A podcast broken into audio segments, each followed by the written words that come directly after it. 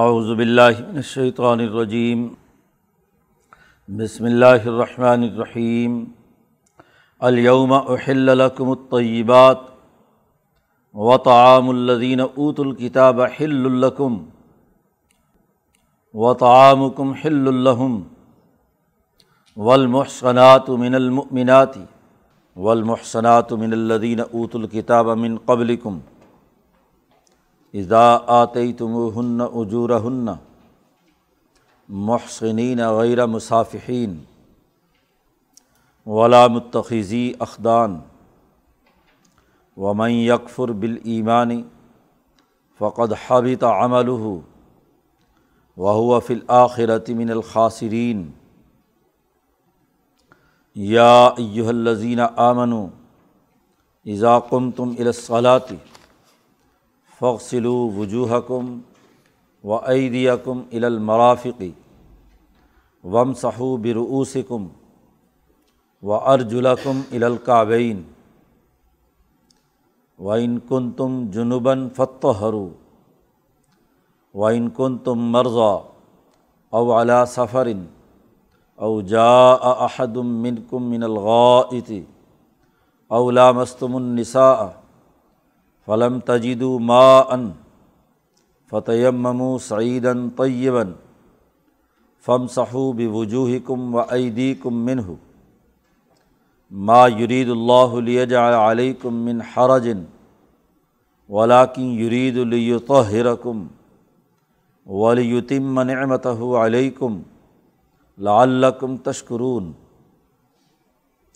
وزقرو نعمت اللہ علیکم و میسا قہلدی وا ثقم بہ از قل تم سمعنا و عطانہ وطق اللہ ان اللہ علیم بذات صدور صداق اللہ العظیم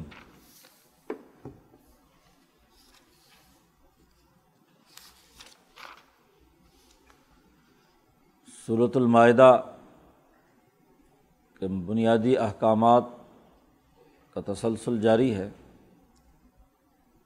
پہلے رقوع کی گزشتہ آیات میں اس فہرست کا تذکرہ تھا کہ جن جانوروں کا کھانا یا جن اشیاء کا کھانا حرام قرار دیا گیا ہے۔ سب سے پہلے انسان کے لیے کھانے پینے کی ضرورت ہے۔ تو کھانے پینے کی ضروریات کو پورا کرنے کے لیے قانون بیان کیا تھا شروع صورت میں۔ معاہدات کی پاسداری کا حکم دینے کے بعد کہ اہلت لکم بہیمت الانعام، تمہارے لیے جانور حلال قرار دیے گئے ہیں۔ سوائے ان کے جن کی ممانعت کی گئی علامہ یتلا علیکم۔ تو وہ ممانعت والی آیت یہاں آ کر اس نے استثنا کر دیا کہ یہ درج ذیل جانور حرام ہے، مردار ہے، خون ہے۔ خنزیر ہے۔ اسی طریقے سے غیر اللہ کے نام پر ذبح کیا ہوا جانور ہے، وغیرہ وغیرہ، جس کی تفصیلات کل گزر چکی۔ اس کے بعد لوگوں نے سوال کیا تھا حضور صلی اللہ علیہ وسلم سے کہ کون کون سی چیزیں ہمارے لیے حلال ہیں مادہ اوہل الحم تو اس سوال کے جواب میں پیچھے بات واضح کر دی گئی تھی کہ ہر طیب اور پاکیزہ چیز جو انسانی جسم کے لیے مفید ہو اور اس کے حصول کا راستہ اور طریقۂ کار حلال ہو، وہ تمہارے لیے حلال کر دی گئی ہے۔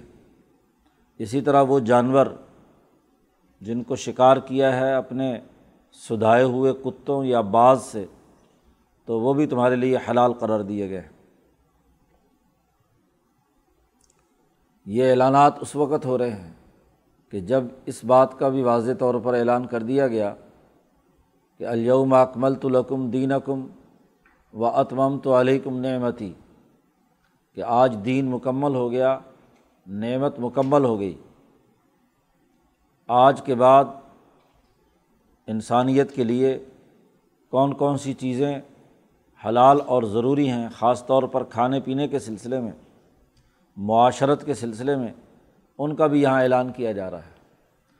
دین اسلام کے غلبے سے پہلے تورات اور انجیل یا دیگر مذاہب اپنی اپنی قومی یا نسلی خصوصیات کے مطابق کسی کو حلال اور کسی کو حرام سمجھتے تھے یا ان کی کسی معروضیت کی وجہ سے کوئی چیز ان پر حرام قرار دی گئی تھی، جیسے اونٹ کا کھانا، گوشت کھانا، بنی اسرائیل کے لیے ناجائز قرار دیا گیا تھا، وغیرہ وغیرہ۔ تو ہر ایک کے مزاج کے مطابق جو انفرادی یا قومی نقطۂ نظر سے ان کی تہذیب و ثقافت کی یا ضروریات کی چیزیں تھیں، اس کے مطابق عمل تھا۔ لیکن آج ایک بین الاقوامی انقلاب برپا ہوا ہے۔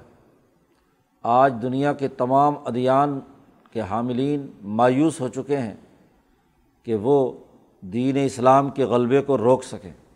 مکہ فتح ہو چکا ہے اور یہاں اس بات کا اعلان بھی کیا جا چکا ہے۔ کہ یہ دین اب کامل اور مکمل ہے۔ لہذا جہاں اس رقوع میں الیوم اکملتو کا ذکر کیا ہے، اسی طرح الیوم یعیس اللہ زینہ دو آیتیں الیوم کے نام سے آئیں تھیں کہ آج کے دن کے بعد یہ تمام چیزیں مکمل ہو گئیں۔ تو کھانے پینے کی بھی ایک بنیادی تعلیم بیان کرتے ہوئے اعلان کیا، الیوم احل لکم الطیبات۔ آج کے دن تمہارے لیے تمام پاکیزہ چیزیں حلال قرار دے دی گئی ہیں۔ بلا تفریق رنگ نسل مذہب، جو بھی پاکیزہ عمدہ غذائیں ہیں جو ان آپ کے جسم کو توانائی دیتی ہیں، بدبودار اور خبیص نہیں ہیں، ان کی ذات کے اندر خوب شامل نہیں ہیں۔ جن میں ذات کے اندر خرابی تھی، وہ پچھلی آیت میں وضاحت سے بیان کر دی کہ میتا، دم وغیرہ وغیرہ۔ اس کے علاوہ باقی تمام چیزیں جو پاکیزہ اور طیب ہیں، وہ تم تمہارے لیے حلال قرار دے دی گئی ہیں۔ دوسری جگہ پر اس کی دوسری شرط ہے کہ وہ کمائی جو ہے وہ کسی کے حقوق ڈاکہ ڈال کر نہ ہو ہو تو طیب لیکن زبردستی چھینی ہوئی ہو۔ تو یتیم کے، مسکین کے مال کے کھانے کو پچھلی صورت میں واضح طور پر بتلا دیا گیا تھا کہ یہ ایسے ہی جیسے جہنم کی آگ کو پیٹ میں بھرنا۔ اس کا قانون اور ضابطہ الگ ہے۔ یہاں ان تمام چیزوں کا جو حلال قرار دی گئی ہیں، انہیں یہاں بیان کیا جا رہا ہے۔ ایک جگہ جب کوئی قانون بیان کیا جاتا ہے، تو وہ دوسری جگہ پر بیان کیے ہوئے قانون کے ساتھ مل کر ایک نتیجہ پیدا کرتا ہے۔ وہ خود کوئی تمام چیزوں کا احاطہ ایک قانون نہیں کرتا۔ یہاں کھانے پینے کی جو چیزیں تھیں، ان کے بارے میں اور اسی طرح اس سے متعلقات جو چیزیں حلال قرار دی گئی ہیں، اس کو واضح کیا گیا۔ آج کے دن تمہارے لیے حلال قرار دے دی گئی ہیں، طیبات، پاکیزہ، صاف ستھری، بہترین چیزیں۔ اس طیبات پر عطف ہو رہا ہے۔ و تعام الدین اوت الکتاب ہل الکم اہل کتاب کا کھانا بھی تم پر حلال قرار دے دیا گیا ہے۔ مذاہب کے اختلاف کی وجہ سے جو تنگ نظری فرقوں اور گروہوں میں تھیں، اس میں ایک دوسرے سے نفرت کی وجہ سے بوز اور عداوت کی وجہ سے ایک دوسرے کے گھر کھانا کھانا ہاں جی اسے بڑا معیوب سمجھا جاتا تھا۔ ہاں جی اب تورات اور انجیل جن پر نازل ہوئی مذاہب میں سے ہیں، ان کا کھانا بھی تمہارے لیے حلال قرار دے دیا گیا۔ جانور کے ذبیحے کے علاوہ تو ویسے ہی مکمل حلال ہے، جو بھی پاکیزہ چیز ہے۔ اس میں کوئی ایسی چیز نہیں ہے، آٹا ہے دال، چاول، جو بھی کوئی ان کے گھر پکا ہے، تمہارے لیے حلال ہے۔ جانور کے بارے میں تفصیل ہے کہ اگر اللہ کے نام پر ذبح کیا گیا ہے تو پھر تو کھانا جائز ہے۔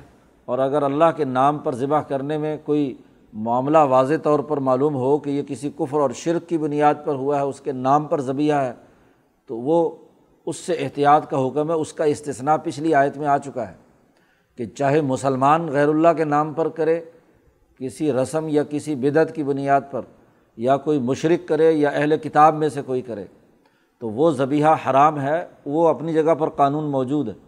ایک یہ کہ مطلقاً اہل کتاب کا کھانا تمہارے لیے حلال قرار دیا گیا ہے۔ اور و تعام کم ہل الحم تمہارا کھانا ان کے لیے حلال قرار دیا گیا ہے۔ یہ جو نفرتیں اور انتشار ہیں، یہ جو گروہیتیں ہیں اور قومیتوں کی بنیاد پر کھانے پینے کے جھگڑے ہیں، یہ درست نہیں ہے کیونکہ یہاں تمام کے لیے حکم ہے کہ اوفو بالعقود، معاہدات کو پورا کرو۔ اور انسانی سوسائٹی میں جب بھی کسی معاشرت میں آپ زندگی بسر کرتے ہیں، تو وہاں اس طرح کے لین دین اور معاملات کو اپنی حدود میں رہتے ہوئے سر انجام دیا جانا ہے۔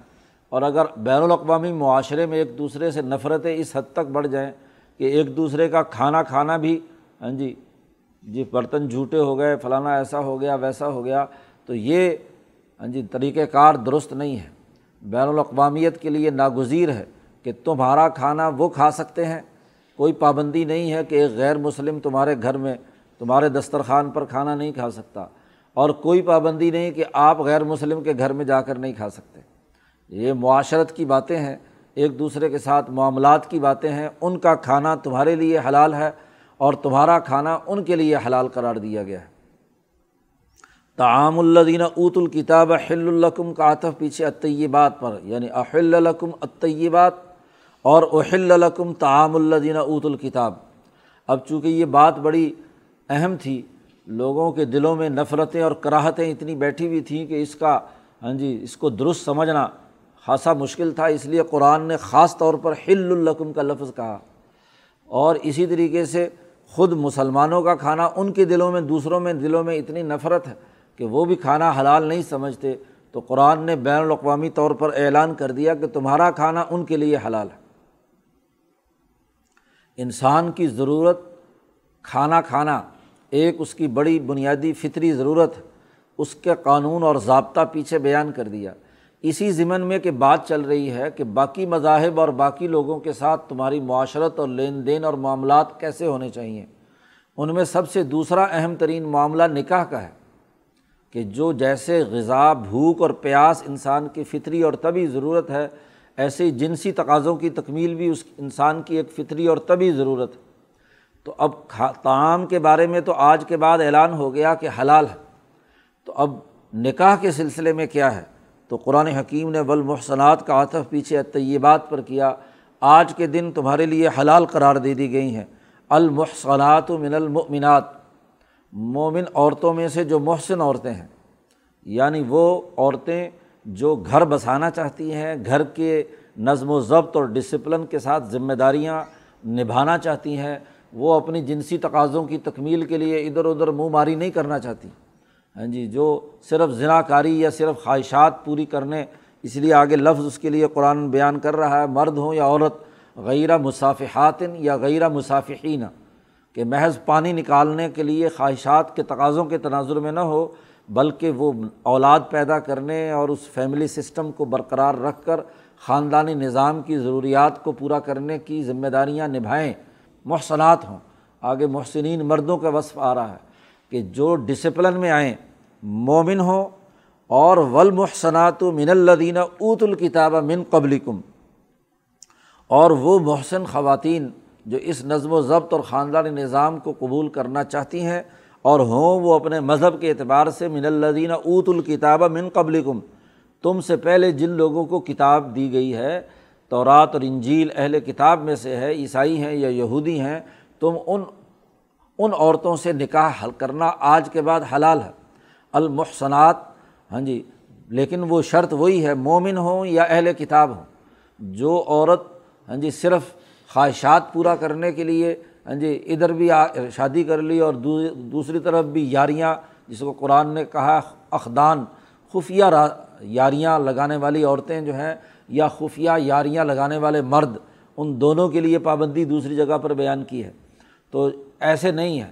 وہ اس چیز سے باز آ جائیں۔ مسلمان عورتیں ہوں یا عیسائی اور یہودی عورتیں ہوں، مذہب کوئی بھی ہو وہ اگر نکاح میں رہ کر گھر کے ڈسپلن اور ذمہ داریاں بچوں کی پرورش اور باقی تمام امور میں توجہ دیں اور وہ کسی اور کے ساتھ کسی قسم کا تعلق نہ رکھیں، تو ان کے ساتھ تم نکاح کر سکتے ہو۔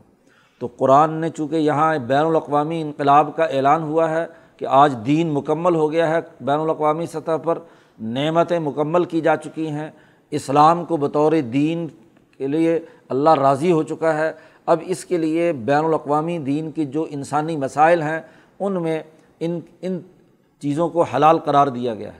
بین الاقوامی معاشرے میں ایک انسان ایک جگہ سے دوسری جگہ جاتا ہے، وہ اپنے محلے تک محدود نہیں رہتا، وہ اپنی بستی تک محدود نہیں رہتا، اپنی برادری تک محدود نہیں رہتا۔ خاص طور پر دین کے غلبے کے لیے اسے دنیا بھر میں جد وجہد اور کوشش کے لیے جانا ہے۔ ایسے معاشرے میں بھی جا سکتا ہے جہاں غیر مسلم موجود ہوں تو وہاں اس کے لیے کیا حکم ہے؟ خاص طور پر کھانا پینا، اکیلا کھانا پینا اس کے لیے بڑے مسائل، اور اگر کافی طویل عرصے تک اس زمانے میں دور دراز کے تاجر لوگ سفر کرتے تھے، تو کافی طویل عرصے تک گھر سے باہر رہنا، تو جنسی تقاضے کی تکمیل کا عمل کیا ہو؟ ایک راستہ ذنا کاری کا ہے، اور ایک باقاعدہ معاہدے کے ساتھ معاہدے کی ذمہ داریوں اور حدود کی رعایت رکھتے ہوئے اپنے خاندان اور گھر کو بسانے کا ہے۔ تو یہ دونوں چیزوں میں فرق ہے۔ معاہدات کیے جائیں تعاون البری و تقوا جو شروع میں بیان کر دیا گیا، اور پھر ان معاہدات کی پاسداری کی جائے۔ اوفو بالعقود، معاہدات کو پورا کریں جو عقد کیا جائے۔ گھر بسانا ایک خاص ضرورت اور تقاضے کے لیے ہے، تو اس تقاضے کو پورا کرنا، بچے، اولاد کی ذمہ داری کو قبول کرنا، اس کی نشو و نما کے لیے کام کرنا، میاں بیوی کا ایک دوسرے کے لیے کیا ضروریات کو پورا کرنا، وغیرہ وغیرہ۔ کھانے پینے کی ضروریات ہیں۔ تو ایک بین الاقوامی معاشرے کے مسائل ہیں جی بین الاقوامی نوعیت کے ہیں۔ تو وہاں اگر تنگ نظری اور درمیان میں محدودیت اور بہت سارے بیریئر لگا دیے جائیں، تو وہ بین الاقوامی معاشرہ تشکیل پذیر کیسے ہوگا؟ اس کے لیے ضروری ہے کہ مسلمان جب ایسی جگہ پر شادی کسی عیسائی یا یہودی عورت سے کرے، تو اس کے اندر یہ جرت اور ہمت ہونی چاہیے کہ وہ اپنی دعوت، اپنے اخلاق، اپنے کردار سے نہ صرف اس خاتون کو بلکہ اس کے گھر والوں کو متاثر کر کے ان کو دین اسلام قبول کرنے کی طرف لے کر آئے۔ تو یہ دعوت کے پھیلاؤ کا ایک بہت بڑا عمل ہے۔ اس کو صرف اس لیے روک دینا کہ جی یہ چونکہ کافر ہے، اس سے شادی نہیں ہو سکتی، اس کا فلانا۔ تو یہ پابندیاں لگانے سے تو دین کی بین الاقوامی دعوت کے راستے میں رکاوٹ بنتی ہے۔ اس لیے وہ مرد جو یہ کام کر رہا ہے، وہ باقی شرائط سے معلوم ہوا، غلبے کی نیت سے ہے۔ تو غلبے کے نقطۂ نظر سے اس کی اپنی ہمت اور جرت کے ساتھ طاقت اور قوت اور اپنے اخلاق اور اپنے کریکٹر سے وہاں کی سوسائٹی کو متاثر کرے۔ جب کسی کے ساتھ معاشرت ہوگی تو تبھی ایک دوسرے کے رسوم و رواج کا اور ضروریات کا پتہ چلے گا۔ اب بر عظیم پاک و ہند میں جب مسلمان آئے تو شروع شروع میں انہوں نے یہاں کی مذہبی آبادی سے دور علیحدگی رکھی، خاص طور پر اس لیے بھی یہاں کی آبادی نے بھی ایک دوسرے سے علیحدگی اور دوری کا معاملہ اس لیے کیا کہ یہاں کا برہمن اور یہاں کے راجاؤں کے سیاسی اور مذہبی مفادات تھے کہ اگر یہ لوگ ان کا مسلمانوں سے صحیح تعارف ہو گیا تو یہ کہیں مسلمان نہ ہو جائیں اور ہماری چودراہٹ جو ہے وہ ختم نہ ہو جائے۔ تو انہوں نے جو یہاں پراپگنڈا کیا مسلمانوں کے بارے میں کہ قاتل ہوتا ہے، یہ گوشت خور ہے، جب جانور کھاتا ہے تو انسانوں کا بھی خون پی لیتا ہے، یہ ملیچ ہے، یہ فلاں ہے، یہ فلاں ہے۔ جو پورا پراپگنڈا راجاؤں نے اپنے سیاسی مفادات کے لیے اور یہاں کے برہمنوں نے اپنے مذہبی مفادات کے لیے یہ خوب پراپگنڈا کیا۔ اب اس کا نتیجہ یہ ہوا کہ شروع کے چند سالوں میں، چند صدیوں میں بلکہ مسلمان یہاں ہونے والی تعداد بہت کم ہے اور اس کے اثرات آج تک بھی دنیا بھر میں محسوس کیے جاتے ہیں کہ اس بر عظیم میں آٹھ سو سال مسلمانوں کی حکومت ہونے کے باوجود لوگوں کے ساتھ براہ راست جو معاشرت کا معاملہ تھا وہ نہیں ہوا۔ حضرت مولانا سید حسین احمد مدنی رحمۃ اللہ علیہ لکھتے ہیں اپنے ایک مکتوب میں کہ جب اکبر اعظم نے حکمرانی قائم کی تو اس نے سب سے پہلے اس چیز کو سمجھا اور اس نے یہاں کی جو سیاسی طاقت تھی ہاں جی راجاؤں کی، ان کے ساتھ معاشرتی تعلقات قائم کیے، ان کی عورتوں سے شادیاں کیں، ان کے ساتھ معاملات اور معاہدات کیے، اس سے قریب سے انہیں دیکھنے کا موقع ملا کہ یہ تو ہماری طرح کے انسان ہیں۔ جیسے ہم سچ بولنے کو اچھا سمجھتے ہیں، یہ مسلمان بھی سمجھتے ہیں۔ یہ اپنی معاشرت میں انسانوں کے حقوق ادا کرتے ہیں، داخلی نظام میں۔ ان کا صرف فوجی یا عسکری چہرہ نہیں ہے، بلکہ ان کی سول سوسائٹی اور معاشرت کے بہت سارے ایسے پہلو ہیں جو انسانیت کے لیے مفید ہیں۔ تو جو باتیں ان کے برہمنوں نے ان کے دماغوں میں ڈالی ہوئی تھیں، وہ نکلیں اور اس کے بعد جس تیزی کے ساتھ یہاں کی سیاسی طاقت ہندوستان کی مسلمان ہوئی ہے اس سے پہلے تاریخ میں مثال نہیں ملتی۔ تو یہ معاشرت سے، بین الاقوامی دعوت سے انسانوں کو اپنی طرف متاثر کرنے کا عمل۔ دوسرا، یہاں صوفیہ نے آ کر ہاں جی ان تمام چیزوں کو، انسانی معاشروں کی جو رواداری، برداشت، اب ان کے یہاں ایک غیر مسلم بھی آ رہا ہے، ایک ہندو بھی دعا کے لیے آ رہا ہے، ایک سکھ بھی آ رہا ہے، ایک دوسرے مذاہب کے لوگ بھی آ رہے ہیں، تو اس کے یہاں کوئی پابندی نہیں۔ مانوس کیا اور اپنی معاشرت، اپنا کھانا پینا انہیں سکھایا۔ اپنے ساتھ، اپنے برتن میں بیٹھ کر غیر مسلموں کو کھانا کھلایا، تو ان کو کیا ہے؟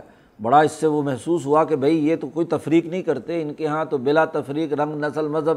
تو اس کے نتیجے میں وہ لوگ دھڑا دھڑ مسلمان ہوئے۔ خواجہ معین الدین اجمیری کا کردار دیکھیے، حضرت علی ابن عثمان الحجویری رحمۃ اللہ علیہ کا کردار دیکھیے، تو ان لوگوں نے اس طرح لوگوں کو اپنی معاشرت میں جذب کیا۔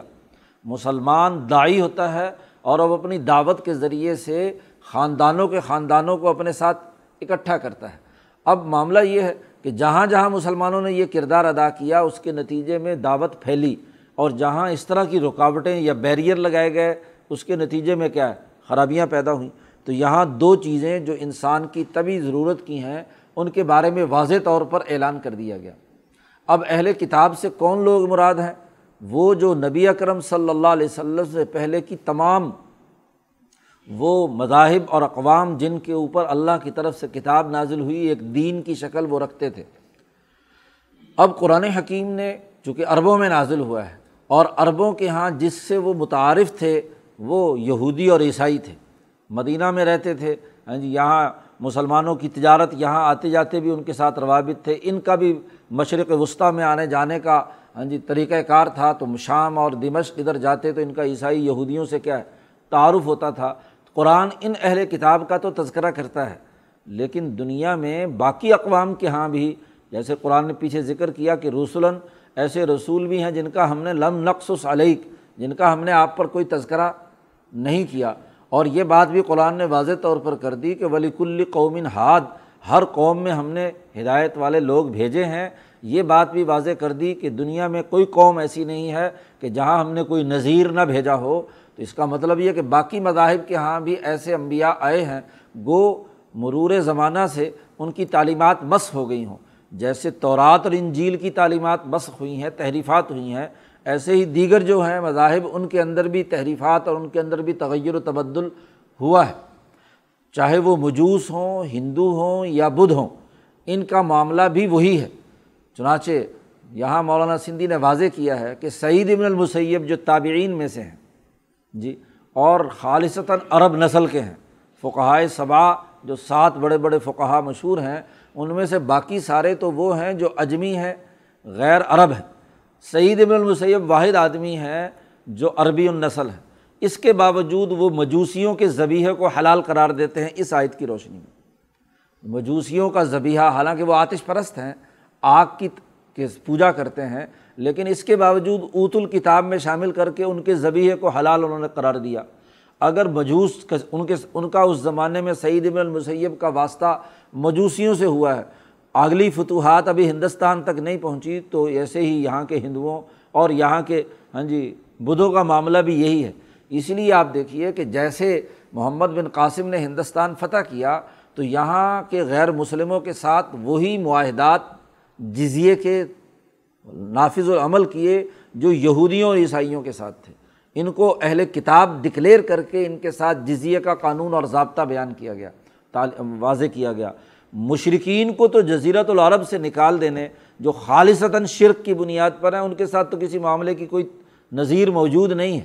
ہاں جی ان کے لیے تو دو ہی راستے ہیں کہ وہ دین اسلام قبول کریں اور یا بالکل پست ہو کر اپنی سیاسی طاقت سے دستبردار ہو جائیں۔ تو یہاں غیر مسلموں کے ساتھ معاملہ۔ اور اسی بنیاد پر پورے ہندوستان کی آٹھ سو سالہ دور حکومت میں یہاں کے غیر مسلم ہندو عورتوں کے ساتھ یہاں کے لوگوں نے کیا ہے، نکاح کیے، شادیاں کیں، خود مسلمان بادشاہوں کو ان کے ہاں جی جو شیخ الاسلام اور ان کے علامات ہیں انہوں نے یہ فتویٰ دیا کہ وہ اوت ال، اوت الکتاب کے اندر شامل ہیں۔ ہاں جی بلمحسنات من الدینہ اوت الکتاب من قبل کی وجہ سے ہی ہاں جی یہاں کے حکمرانوں نے یہاں کی ہندو عورتوں سے شادیاں کی ہیں۔ یہ تو جب سے نفرتوں کی دیوار کھڑی کی اور خود ساختہ مذہب کے نام پر فرقہ واریت کا ایک تماشا لگایا گیا، اس وقت سے یہ پابندیاں لگانا شروع کر دی گئیں اور ان کا نہیں جی اس میں جی فلانا شامل نہیں ہے، فلانا شامل ہے، پھر جو عیسائیوں میں بھی ہیں تو ان میں بھی فلانی شرط ہوگی تو یوں ہوگا۔ جب سے مسلمان بزدل ہوا، بد اخلاق ہوا، خود اس کا کریکٹر نہیں رہا، تو اس کے لیے اندر دعوت کی چنگاری موجود نہیں رہی، تو اپنی بزدلی اور کاہلی کو دوسروں کی غیر اسلام یا غیر مسلم ہونے کی بنیاد پر نفرتوں کی دیواریں کھڑا کرنے کا عمل شروع کر دیا۔ سیاسی طاقت ہو، روب رکھتا ہو، ہمت رکھتا ہو اور اپنے کردار سے دوسروں کو متاثر کر کے ان کو دین کی دعوت اور تبلیغ دینے کی صلاحیت رکھتا ہو تو وہ معاشروں سے کٹے گا یا معاشروں کے اندر گئے، جائے گا۔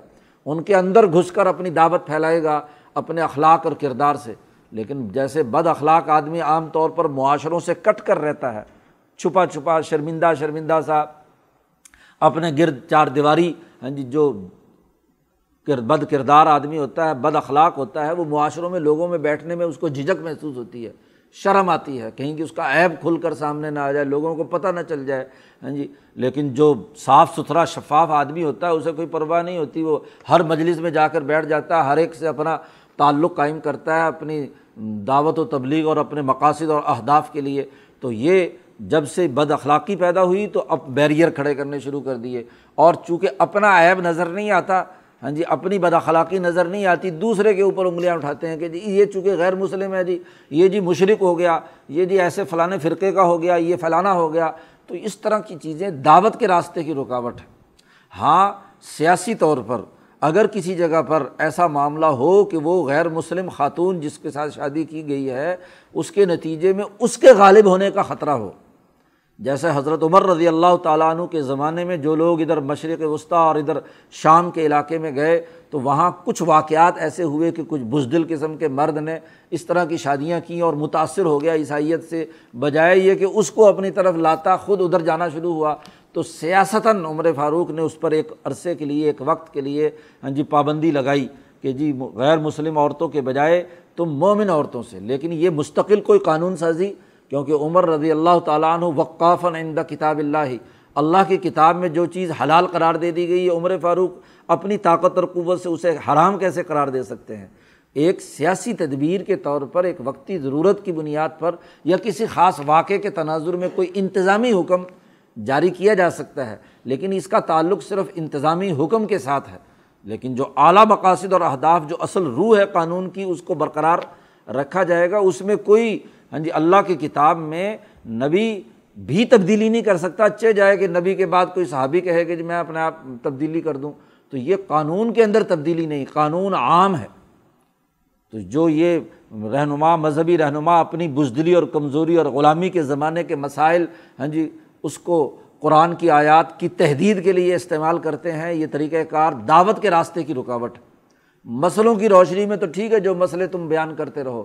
لیکن دعوت کا اسلوب خاص طور پر جب مسلمان پستی کی حالت میں آ گیا، اسے تو نکلنے کے لیے زیادہ ہے بڑی طاقت کو اکٹھا کرنا ہے۔ وہاں اپنی دعوت اور کردار کے ذریعے سے لوگوں کو متاثر کرنا ہے۔ وہاں اس طرح کے بیریئر لگانا یا اپنی بین الاقوامیت سے دستبردار ہونا ہے۔ تو قرآن حکیم نے یہاں واضح کر دیا کہ مومن عورتیں ہوں یا اہل کتاب کی عورتیں ہوں، ان سے شادی کر سکتے ہیں، لیکن شرط وہی ہے کہ محسنات ہوں۔ وہ اس خاندانی نظام، اس رشتے کی عزت اور قدر کریں، اس رشتے کی توہین اور تزلیل نہ کریں صرف خواہشات پوری کرنے کے لیے نہ آئیں، کوئی بازاری عورتیں نہ ہوں، خفیہ یاریاں لگانے والی نہ ہوں، تو وہ اس ڈسپلن کو قبول کریں اور ان کے ساتھ شادی کر سکتے ہو، لیکن شرط وہی جو پہلے بھی گزری ہے کہ ایزا آتی تم ہننا اجورا ہننا جب تم ان کے مہر جو نکاح کے طور پر مقرر کیے جاتے ہیں، جب ان کا مہر ادا کرو۔ مہر کے بغیر نکاح نہیں ہوتا، نہ حلال ہوتی ہے عورت۔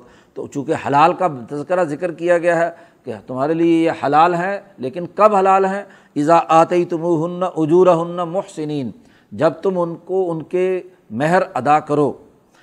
اور اس نکاح کے مقاصد بھی محض خواہشات اور شہوت پورا کرنا نہ ہو، بلکہ محسنینہ غیرہ مسافینہ مومن عورتوں سے شادی کرو یا محسن عورتوں سے، یا اہل کتاب کی عورتوں سے جو محسن ہے ان سے شادی کرو۔ جیسے یہ شرط ان کے اوپر عائد ہوتی ہے محسنات کی، ایسے ہی تم مردوں پر بھی یہ حلال ہونے کے لیے ہاں جی شرط ہے کہ تم بھی محسنینہ اپنی عصمت اور اپنی عزت کی حفاظت کرو محض پانی نکالنے کے لیے نہیں، غیر محس مسافینہ مستی نکالنے کے لیے حضرت شیخ الہند نے ترجمہ کیا، محض مستی نکالنے کے لیے، خواہش پوری کرنے کے لیے بس کر لیا، نکار چھوڑ دیا۔ یعنی جو زنا کی شکل ہے یا متر کی شکل ہے یا وقتی نکاح کی شکل ہے، یہ نہیں، بلکہ باقاعدہ ایک خاندان گھر بسانا ہے، کیونکہ دعوت پورے خاندان میں اور اس خاتون کو اپنے اخلاق سے متاثر کرنے کا عمل تو تبھی ہوگا کہ جب مستقل ہو۔ وقتی بس خواہش پوری کی اور اس کے بعد تو کون، میں کون؟ تو پھر دعوت کیا ہوگی؟ آگے چلنے کا عمل کیا ہوگا؟ بنیادی ہدف تو دین کے غلبے کے لیے دعوت دینا ہے اور اس کے اساس پر ان تعلقات کو استوار کرنا ہے۔ تو مرد پر بھی یہ شرط ہے کہ وہ محسنین ہو اور ساتھ ہی مرد کے لیے شرط لگا دی غیرہ مسافینہ پانی نکالنے کی عادت یا مرض مرد کے اندر زیادہ ہوتا ہے، اس لیے خاص طور پر غیر محسنینہ کا وصف بیان کیا ہے۔ کہ وہ گھر بسانے کے لیے ہو، نسل پیدا کرنے کے لیے ہو، انسانی ارتقاء کے اندر ہو، کے لیے ہو، اولاد کی تعلیم و تربیت کے لیے ہو، اپنی عصمت اور عفت کی حفاظت کے لیے ہو، نہ یہ کہ مستی نکالنے اور ذنا کاری کا ارتکاب کرنے کے لیے دس عورتوں سے یعنی باری باری شادی کی چھوڑ دی، باری شادی کی ادھر چھوڑ دی، تو یہ ایسا معاملہ نہیں ہونا چاہیے۔ اور ولا متخذی اخدان خفیہ وہ عورتیں بھی اور مرد بھی خفیہ یاریاں لگانے والے نہ ہوں۔ ہاں جی اخدان قرآن حکیم نے نہ چھپی آشنائی کرنے کو کہ جی حضرت نے ترجمہ کیا کہ خفیہ طور پر یارانے لگا لیے کسی عورت سے اور وہاں تعلقات قائم کیے، محض خواہش پوری کی اور اس کے بعد فارغ ہو گئے۔ یہ نہیں، بلکہ گھر بسانا، ذمہ داریاں پوری کرنا، اپنی اولاد کی پرورش کرنا، ضروریات کو پورا کرنا، یہ بنیادی چیز ہے۔ ومن یکفر بال ایمانی جو آدمی بھی ایمان کا انکار کرے۔ جی یہ جو ایمانیاتی اصول ہم نے بیان کیے ہیں ہاں جی معاہدات کے پورا کرنے، چیزوں کے حلال و حرام ہونے، اللہ کے احکامات کو پورا کرنے کا جو ہم نے حکم دیا ہے، اس ایمانیات کا جو آدمی انکار کرتا ہے، تو فقط حابط عمل ہو اس کے پچھلے کیے ہوئے تمام اعمال ضائع کر دیے گئے، ضائع ہو جاتے ہیں۔ اور نہ صرف دنیا میں، بلکہ وہ فل آخرتی من الخاصرین آخرت میں وہ بہت زیادہ خسارے والا آدمی ہے، بہت زیادہ اس نے خسارہ اٹھایا ہے، نقصان اٹھانے والا آدمی ہے۔ اب یہاں حلال قرار دی گئی ہیں، کھانا بھی اور نکاح بھی، دو چیزیں حلال قرار دی گئی ہیں۔ کھانا انسان جب بھی غذا کھاتا ہے، رزق حلال بھی کھاتا ہے، تو تب بھی اس کے نتیجے میں فضلات خارج ہوتے ہیں۔ ظاہر ہے کہ آپ جب توانائی کی ضرورت ہوتی ہے، کھانا کھاتے ہیں، تو جو فضلہ ہوتا ہے، پیشاب اور پخانے کے راستے سے وہ کیا ہے؟ نکلتا ہے۔ جیسے ہی وہ نکلتا ہے تو آپ پر ایک حدث لاحق ہوتا ہے۔ آپ بے وضو ہو جاتے ہیں۔ حد سے اصغر۔ یا جیسے نکاح ہے، اب نکاح کے تعلق سے جیسے ہی وہ تعلق قائم ہوتا ہے تو اس پر حد سے اکبر لاحق ہو جاتا ہے۔ تو اب حدث کی حالت کے اندر کیا کام کرنا ہے؟ کیا ضروریات اور ذمہ داریاں ہیں؟ اب کھانے پینے کی جو معاشرت کے تمام امور پورے ہو گئے بہیمیت کو نظم و ضبط اور ڈسپلن میں رکھ کر اس کی ضروریات پوری ہو گئیں۔ تو اب کیا صرف یہی کھانا پینا اور شادیاں کرنا ہی صرف کام ہے؟ نہیں۔ یا یو الزینہ آ بنو اے ایمان والو، اذا قم تم الصلاتی جب نماز کے لیے تم کھڑے ہو۔ نماز بھی پڑھنی ہے، جس کا فریضہ پہلے بیان کیا جا چکا ہے عقیم الصلاۃ و آت الزکوٰۃ بار بار۔ تو اب نماز پڑھنے کے لیے یہ جو کھانے پینے اور عورتوں سے تعلق کے نتیجے میں جو حدث لاحق ہوا ہے اس کو دور کرنے کی فکر کرو۔ تو یہاں وضو، اگرچہ غسل سے پہلے بھی وضو ہے اور حد سے اصغر ہے تو صرف وضو ہے۔ تو وضو کا طریقہ بیان کیا گیا اور آگے چل کر تفصیل بیان کیے یا یو الزین آمن اے ایمان والو اداقم تم الصلاتی جب تم نماز کے لیے کھڑے ہو، جس وقت بھی، تو فغ سلو وجوہ کم چار بنیادی فرائض جو یہاں قرآن حکیم نے اس آیت مبارکہ میں بیان کر دیے۔ وضو کے سلسلے میں کہ فغ سلو وجوہ کم اپنے چہرے کو دھو، اور چہرے کی حد مقرر ہو گئی جو عرف کے اندر ہے کہ سر کے بال جہاں سے شروع ہو رہے ہیں، ماتھے کے وہاں سے لے کر ٹھوڑی کے نیچے تک یہ وجہ ہے یعنی جس کا ایک دوسرے کے سامنے مواجہ آمنا سامنا ہوتا ہے، اور کان کی اس لو سے لے کر دوسری لو تک، تو پوری حدود خود حضور صلی اللہ علیہ وسلم نے بھی واضح اپنے عمل سے واضح کر دی اور عرف کے اعتبار سے بھی چہرہ اسی کو کہا جاتا ہے تو اس چہرے کو دھو اور وہ عی دیا کم المرافقی اور اپنے ہاتھوں کو دھو کونیوں تک ہاتھ دھونے ہیں کونیوں تک اور وم سہو برسکم اور اپنے سر پر مسا کرو سر آدمی گرمی میں کام کرتے ہوئے سر پر پسینہ ہے ہاں جی اس کے ساتھ آیا ہے ہونا تو اصولی طور پر یہی تھا کہ جیسے دونوں اطراف دھوئے جا رہے ہیں، پاؤں دھوئے جا رہے ہیں، تو سر بھی دھویا جانا چاہیے۔ لیکن چہرہ دھونا ہے اور سر پر اگر ہر ہاں جی وقت، ہر وضو کے وقت چہرہ پر سر پر پانی ڈالنے کا حکم دیا جائے تو پسینے کی حالت میں اور صرف سر دھونے کے نتیجے میں بہت سارے امراض اور بیماریاں لاحق ہو سکتی ہیں۔ اس لیے سر کو دھونے کے بجائے سر پر مسا کرنے کا حکم دیا ہے وم سہو برسکم اور چوتھی بنیادی بات فرمائی و ارجلکم الکابین اور اپنے پاؤں کو ٹخنوں تک دھو۔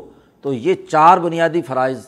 گویا کہ حد سے اصغر میں اپنے وجود کے جو چار اطراف ہیں، دائیں بائیں، اوپر نیچے، ان کو اگر دھو لیا جائے تو وہ جو بہیمیت کی بڑھتی ہوئی ہاں جی خواہشات ہیں، بہیمیت کے اثرات ہیں، اس کے نتیجے میں جو ایک بے چینی یا حدث کی سی کیفیت ہے، وہ دور ہو جاتی ہے۔ ملکیت کو اطمینان اور سکون نصیب ہوتا ہے چاروں طرف کے ان چیزوں کو دھونے سے۔ یہ تو وہ ہے کہ یہ غسل اور یہ تب ہے جب کھانے پینے سے ری کا اخراج ہوا یا بول و براز ہوا تو حد سے اصغر لاحق ہوا۔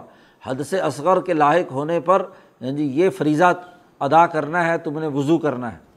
اور وہ ان کن تم جنوباً، پیچھے چونکہ نکاح کا تذکرہ آ چکا ہے، شادیاں کر سکتے ہو، تو جنابت کی اگر حالت لاحق ہوئی ہے، تو فتح hrو اچھی طرح دھو۔ اور اچھی طرح دھونے کا مطلب یہ کہ چاروں اعضاء ہی نہیں، بلکہ باقی پورے وجود کو دھو۔ نبی اکرم صلی اللہ علیہ وسلم کے عمل نے اس تہارت کی جو اچھی طریقے سے تہارت ہے، اس کی وضاحت عملاً کر دی کہ یہ بنیادی طور پر تمہیں جنابت کی حالت میں کام کرنا ہے۔ فتح hrو تو یہ قرآن حکیم نے بنیادی حکم یہاں پر دیا تاکہ ملکیت بحال ہو جائے۔ پھر دھونے کے لیے پانی چاہیے اور بالفرض اگر پانی نہیں ہے تو پھر کیا ہو؟ حد لاحق ہو گیا ہے حد سے اصغر یا اکبر۔ تو پھر اس کے لیے کیا طریقۂ کار ہے؟ تو اگلی آیت میں اس کا قانون، تیمم کا قانون اور ضابطہ بیان کر دیا۔ وہ ان کن تم مرضا تم مریض ہو پانی استعمال کرنے سے مرض کی شدت اور ہلاکت کا خطرہ ہے۔ او اعلیٰ سفر ان یا سفر کی حالت میں ہو اور سفر کی وجہ سے پانی کہیں دستیاب نہیں ہے، صرف پینے کا پانی آپ کے پاس ہے۔ ہاں جی اور وضو اور غسل کے لیے آپ کے پاس پانی نہیں ہے۔ او جا احدم بن کم من الغا یا تم میں سے کوئی آدمی بیت الخلاء میں ہو کر آیا ہے۔ ضرورت پوری کر کے آیا ہے، بول و براز خارج ہوا ہے اس کا۔ اب ضرورت ہے اسے ہاں جی تہارت حاصل کرنے کی۔ او لامستم النساء، یا تم نے عورتوں سے تعلق قائم کیا ہے، جنابت لاحق ہو گئی ہے۔ اور فلم تجید ما ان پچھلی ساری باتوں کے ساتھ اگلی بات قرآن نے بیان کر دی کہ پانی نہیں ہے۔ مریض تھے ہاں جی پانی تھا، لیکن پانی کے استعمال سے نقصان ہونے کا اندیشہ۔ اسی طریقے سے سفر پر تھے، یا بیت الخلاء سے آئے، یا عورتوں سے تعلق قائم کر کے فارغ ہوئے اور فلم تجید ما ان تمہارے پاس پانی موجود نہیں ہے۔ تو پھر کیا کرو؟ فتیم ممو سعیدن طیباً۔ تو تم پاک مٹی کے ساتھ تیمم کرو۔ یہ بھی بین الاقوامیت کا اعلان ہے۔ آپ صلی اللہ علیہ وسلم کی آمد سے پہلے باقی تمام مذاہب میں سوائے پانی کے کوئی چیز پاک نہیں کر سکتی تھی۔ ہاں جی پانی کو پاک سمجھا جاتا تھا اور پانی سے ہی غسل، وضو وغیرہ، یہودیت، عیسائیت ہندو مت تمام مذاہب میں۔ نبی اکرم صلی اللہ علیہ وسلم نے فرمایا کہ میری امت کی چار، پانچ خصوصیات جو بیان کی ہیں، ان میں یہ بھی کہ جو علت لی الرد مسجدم و تہورا میرے لیے زمین کو پاک بنا دیا گیا اور سجدہ گاہ بنا دیا گیا، جہاں چاہے مسجد سجدہ کریں۔ کیونکہ یہ دین اب مکمل ہو رہا ہے۔ غلبہ دین ہے بین الاقوامی سطح پر۔ اب بین الاقوامیت تقاضا کرتی ہے کہ ایک آدمی کسی ایسی جگہ پر گیا ہے بستی میں کہ جہاں پانی نہیں ہے، یا کسی ایسے سفر پر ہے جہاں پانی نہیں ہے، اسے دین کے غلبے کے لیے دنیا بھر میں ہاں جی پھیلنا ہے، ظلم کے خاتمے کے لیے اور عدل و انصاف کے قیام کے لیے اسے کردار ادا کرنا ہے۔ تو کہاں کہیں کسی ایسی جگہ پر ہے جہاں پانی نہیں ہے تو اب کیا کرے؟ تو اس کے لیے وہ مٹی جو باقی تمام مذاہب میں مٹی انسان کی نجاست یا گندگی یا اس کے وجود کو مزید ناپاک بنا دیتی ہے۔ مٹی میں لوٹنی لگائے یا مٹی منہ پر ملے تو آدمی کیا ہے مزید گندا ہوتا ہے۔ ہاں جی لیکن اس بین الاقوامی دین میں یہ اعلان کر دیا گیا کہ مٹی بھی اینٹی بائیوٹک ہے۔ وہ بھی انسانی جسم کے بہت سارے امراض کا علاج ہے، لیکن شرط یہ ہے کہ وہ مٹی پاک ہو۔ ناپاک مٹی جس کے اندر نجاست یا گندگی ملی ہوئی ہے تو وہ اینٹی بائیوٹک تو کیا ہوگی؟ خود کیا ہے؟ جراثیم کا مجموعہ ہوگی، تو جراثیم کے اوپر ہاتھ مار کر جسم کے اوپر لگانا ہاں جی تو وہ تو خود مرض کو دعوت دینا ہے۔ پاکیزہ اور صاف ستھری مٹی ہو، اس پاک مٹی سے تم تیمم کرو۔ تیمم قصد اور ارادہ۔ ہاں جی تیمم کا لغوی معنی بھی قصد اور ارادہ ہے۔ یعنی یہاں تیمم کے لیے دو ہی چیزیں ہیں۔ ایک بنیادی شرط قصد ہے، ارادہ ہے۔ ویسے منہ پر مٹی گر رہی ہے یا آپ نے ویسے اٹھا کر منہ پر مل لی تو اس سے تیمم نہیں ہوتا۔ جب تک آپ پاکیزگی کا ارادہ نہیں کریں گے۔ وضو کے لیے نیت شرط نہیں ہے۔ وہاں تو پانی خود کیا ہے؟ صفائی کرنے والا ہے۔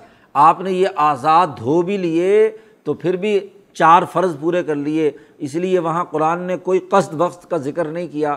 وہاں فخصلو وجوہ کم کا کیا، ہاتھوں کا دھونے کا، پاؤں، سر کے مسے کا، پاؤں کے دھونے کا۔ وہاں نیت کی بات نہیں کی، لیکن مٹی پاک پاک مٹی سے حدث تب ختم ہوگا کہ جب آپ کا عزم اور ارادہ ہو۔ تو انسان کا عزم اور ارادہ بہت سارے نتائج پیدا کرتا ہے۔ تو آپ اپنا عزم، ارادہ کریں کہ اس پاکیزہ مٹی سے میں اپنے وجود کے اندر جو ہاں جی تنگی پیدا ہوئی ہوئی ہے، جو گھٹن ہے اس حدث کی وجہ سے، اس کو میں اپنی قلبی ہمت اور جرت سے توڑتا ہوں۔ اس پاک مٹی کے ذریعے سے۔ یہ تو صرف اس کی ایک علامت بن گئی۔ اصل تیمم کے اندر انسان کا قصد اور اس کی قلبی ہمت نتیجہ پیدا کرتی ہے کہ اس کی قلبی ہمت نے یہ کام کیا کہ جو بہیمیت کے اثرات اس کی ملکیت پر حدث کی صورت میں پڑھ رہے تھے تو اپنی ملکی قوت کی طاقت سے اس نے ان تمام اثرات کو دور کر دیا۔ اب اس کی ایک علامت بیان کی گئی کہ وہ مٹی پر ہاتھ لگائے اور اپنے چہرے پر ملے اور ہاتھوں پر ملے، دو جگہوں پر تیمم کرنے کا حکم دے دیا گیا۔ سر پر اگر مٹی لگانے کا یا مسا کرنے کا حکم دیا جاتا تو سر کے اندر مٹی اور ریت کا چلا جانا یہ انسان کے لیے زیادہ تکلیف کا باعث ہوتا ہے۔ چہرے پر تو ویسے بھی انسان ہاں جی سفر کر رہا ہے، گرد اڑ رہی ہے تو چہرے پہ ہوتی ہے تو چہرے کو پھیر ہاتھ پھیر لے تو صاف ہو جاتا ہے۔ اتنی الجھن نہیں ہوتی۔ جتنا سر کے اندر مٹی آ جائے تو وہ کاٹتی ہے اور انسان کے جسم کو ہاں جی تکلیف پہنچاتی ہے، تو اس لیے سر کے مسے کا حکم نہیں دیا گیا۔ اور پاؤں تو رہتے ہی مٹی میں ہیں، تو ان کے اوپر کیا ہے؟ اثر نو کوئی نئی مٹی ڈالنے کا معاملہ کیا ہے؟ اصل چیز قصد ہے۔ اس لیے تیمموں کے ترجمے میں حضرت نے بہت اچھی بات ترجمہ کرتے ہوئے کہا کہ تم قصد کرو، ارادہ کرو۔ تو گویا کہ نیت چونکہ فرض ہے، یہاں تیمم کے اندر لازمی اور ضروری ہے، تو اس کو اس آیت کی جو روح، حقیقی روح ہے، اس کو حضرت شیخ الہند یہاں واضح کر رہے ہیں، قصد کرو۔ پاک مٹی کا۔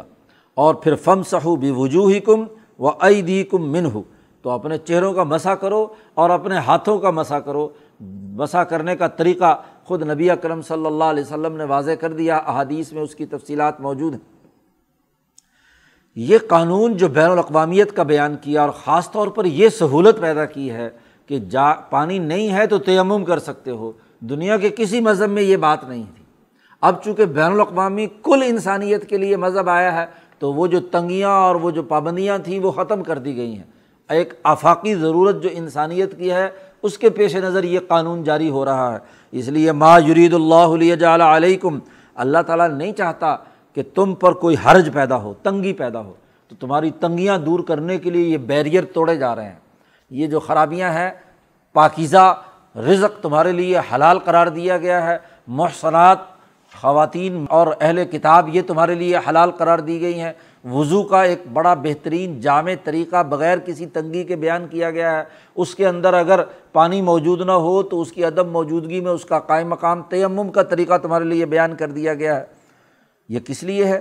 ولا اللہ کا ارادہ یہ نہیں کہ تم پر تنگی پیدا کرے۔ اللہ کا ارادہ کیا ہے؟ ولا کی یرید اللہ کا ارادہ تو یہ ہے کہ لیوتا ہرکم تمہیں اچھی طرح پاک کرے۔ تمہارے جسم کو، تمہاری روح کو پاکیزگی دے۔ اور اگلی بات بھی بیان فرما دی کہ یہ تمام قوانین اور ضابطے اس لیے بیان کیے گئے ہیں کہ ولیتم نعمت علیکم اللہ اپنی نعمتوں کو تم پر مکمل کرے۔ کل اتمام نعمت کی تفسیر میں یہ بات واضح کی گئی تھی کہ علماء محققین کے نزدیک اتمام نعمت سے مراد حکمرانی کا قائم ہونا ہے، خلافت، بین الاقوامی خلافت کا قائم ہونا ہے۔ تو بین الاقوامی نظام کی نعمتوں کی تکمیل کے لیے یہ قوانین اور ضابطے آپ کے لیے بیان کیے گئے ہیں، یہ تنگ نظری پر مبنی بیریئر ہیں، یہ توڑ دیے گئے ہیں۔ ہر جس سے ہوتا تھا انسانیت کو اسے ختم کر دیا گیا ہے۔ تو بین الاقوامی نظام کی ضرورت ہے کہ تمہارے لیے تیمم اسی طرح جہاد اور غلبے میں حضور نے فرمایا کہ مال غنیمت میرے لیے حلال قرار دیا گیا ہے۔ حلت لیل غنائم میرے لیے حلال قرار دیا گیا ہے۔ پہلی قوموں کے لیے غنیمت کا مال استعمال کرنے کی ممانعت تھی۔ لیکن چونکہ یہاں بین الاقوامی غلبہ پیدا کرنا ہے اور اس کے حلال ہونے کی وجہ بھی یہی ہے کہ وہ مال غنیمت جو ایک جگہ کے ظالموں کو شکست دے کر حاصل کیا گیا ہے، وہ وہ لشکر استعمال کرے نئی توانائی کے ساتھ اس سے اگلے اقوام اور علاقوں کے اندر جا کر دین کے غلبے کے لیے کام کرے۔ اگر ان وسائل کو اسی طرح جلا کر راکھ کر دیا جائے یعنی ان کو بیکار کر دیا جائے، تو پھر اگلے معاملات اور اگلا غلبے کا نظام کیسے قائم ہوگا؟ تو یہ اس لیے غنیمت کو، مال غنیمت کو حلال کر دیا، یہ بھی اعلیٰ مقاصد کے لیے۔ دین کے غلبے کے نقطۂ نظر سے، یہ صرف کھانے پینے اور صرف عیاشیاں اڑانے کے لیے، مال غنیمت تمہارے لیے حلال نہیں قرار دیا گیا، بین الاقوامی غلبے کے لیے۔ تو جو جتنی پانچ چیزیں ہیں، ان تمام کا تعلق بین الاقوامی غلبے اتمام نعمت کے ساتھ ہے۔ تو یہاں قرآن حکیم نے اس کی وضاحت بیان کر دی۔ اب چونکہ یہ تمام چیزیں نافذ العمل ہو چکی ہیں، اس لیے اوف بالعقود۔ ان معاہدات کی پاسداری کرو، ان معاہدات پر پورا عمل کرو۔ وز کرو نعمت اللہ علیکم یاد کرو جو اللہ کی نعمتیں تم پر ہیں۔ کیا حالت تھی تمہارے مکے کے اندر جب ابو جہل کا ظالمانہ نظام تمہیں اذیت دیتا تھا؟ تکلیفیں تھیں۔ ہاں جی تم روز حضور سے پوچھتے تھے خانہ کعبہ کے سائے میں بیٹھ کر۔ ہاں جی حضور سے پوچھا ان کمزور لوگوں نے کہ کب وہ غلبہ آئے گا، کب وہ دین آئے گا، آپ بڑی مصیبت میں ہیں۔ حضور نے فرمایا کہ تم ابھی سے تکلیف سے پکارنے لگے، تمہارے سے پہلی جو قومیں اور ان کے انبیاء گزرے ہیں، ان کی تو کھالیں ادھیڑی گئیں، ان کے تو جسم پر کنگیاں پھیری گئیں، ان کے تو دو دو ٹکڑے کیے گئے۔ تو تم پر تھوڑی سی اذیت کے اوپر تم کیا ہے ابھی سے مانگ رہے ہو کہ فوری طور پر نتیجہ نکلے؟ لیکن بارہ تیرہ سال تک مصیبتیں برداشت کیں، تو اللہ نے اس پر آج تمہیں نعمت دی اس نعمت کو یاد کرو۔ اور وہ می ساکہ الدی وا ساکہ کم بھی اور اس میساک کو بھی یاد کرو جس کی تم نے پابندی کی تھی۔ تم نے کہا تھا از کل تم سمعنا و اطانا ہم نے بات مان لی اور اطاعت کی۔ یا تو یہ میساک میساک مدینہ ہے جب ریاست شروع میں قائم ہوئی تھی۔ اور وہاں سے لے کر اب تک تمام، تو تمام اوس اور خزرج، تمام مسلمانوں نے، مہاجرین و انصار نے، اور تمام وہاں کے قبائل نے میساک کیا تھا حضور صلی اللہ علیہ وسلم سے۔ یا وہ بیت کے کلمات ہیں جو ہر مسلمان سے لیے جاتے ہیں کہ جی مرد اور عورت سے کہ وہ چوری نہیں کریں گے، ڈاکہ نہیں کریں گے، بہتان نہیں لگائیں گے، فلاں فلاں۔ یہ جو میساک ہے، یہ جو کلمات توبہ بیت کے اندر تم نے کہے تھے میساک کیا تھا، اور وا ثقہ کم بھی تم نے اس میساک پر عہد قائم کیا تھا کہ تم ہر حال میں اس کی پابندی کرو گے۔ اور تم نے اس وقت کہا تھا، سمعنا و عطانا کہ ہم نے یہ بات اچھی طرح سن لی اور ہم اس کی پابندی کریں گے، اطاعت کریں گے، یہ تم نے کہا تھا۔ تو آج بین الاقوامی دین مکمل ہو رہا ہے، اس کی نئی ہدایات آ رہی ہیں۔ اب پرانی باتوں کو لے کر تم یہ کہو کہ جی دیکھو جی نیا تیمم کا حکم کیا آ گیا۔ اب تک تو اہل کتاب سے نکاح وکا کرنا ممنوع تھا، اب یہ نیا نکاح کرنے کا حکم کیسے آ گیا؟ وغیرہ وغیرہ، اس طرح کی جو یہ تمام چیزیں آئی ہیں، تم نے میساک کیا ہے کہ انسانی بھلائی کے تمام کام کرو گے۔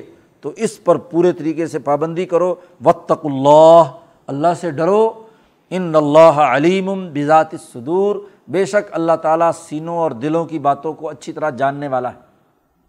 اس لیے اس پابندی کو قبول کر کے اس کے لیے جد وجہد اور کوشش کرو۔ یہاں تک بنیادی قوانین بیان کر دیے، وہ جو عقل و شرب یا معاشرت کے قیام کے لیے، گھریلو زندگی بسانے کے لیے جو لازمی اور ضروری تھے کہ کون کون سی چیزیں کھانا حلال ہے اور کون سی چیزیں حرام ہیں؟ کن کن عورتوں سے نکاح جائز ہے اور کن کن سے نہیں؟ اس کی وضاحت اگرچہ تفصیلات پچھلی صورت میں بیان ہو چکی، یہاں اس کا اجمالی تذکرہ کر کے اس کا تذکرہ کر دیا، غسل اور تیمم کے مسائل بھی بیان کر دیے۔ یہاں تک، اب یہ سارے کام کرنے کس مقصد کے لیے؟ دنیا میں دین کے غلبے کے لیے، عدل و انصاف کے قیام کے لیے۔ وہ اگلی آیات میں قرآن حکیم نے اس پر گفتگو کی ہے۔ اللہ تعالیٰ قرآن حکیم کو سمجھنے اور عمل کرنے کی توفیق عطا فرمائے۔ اللہ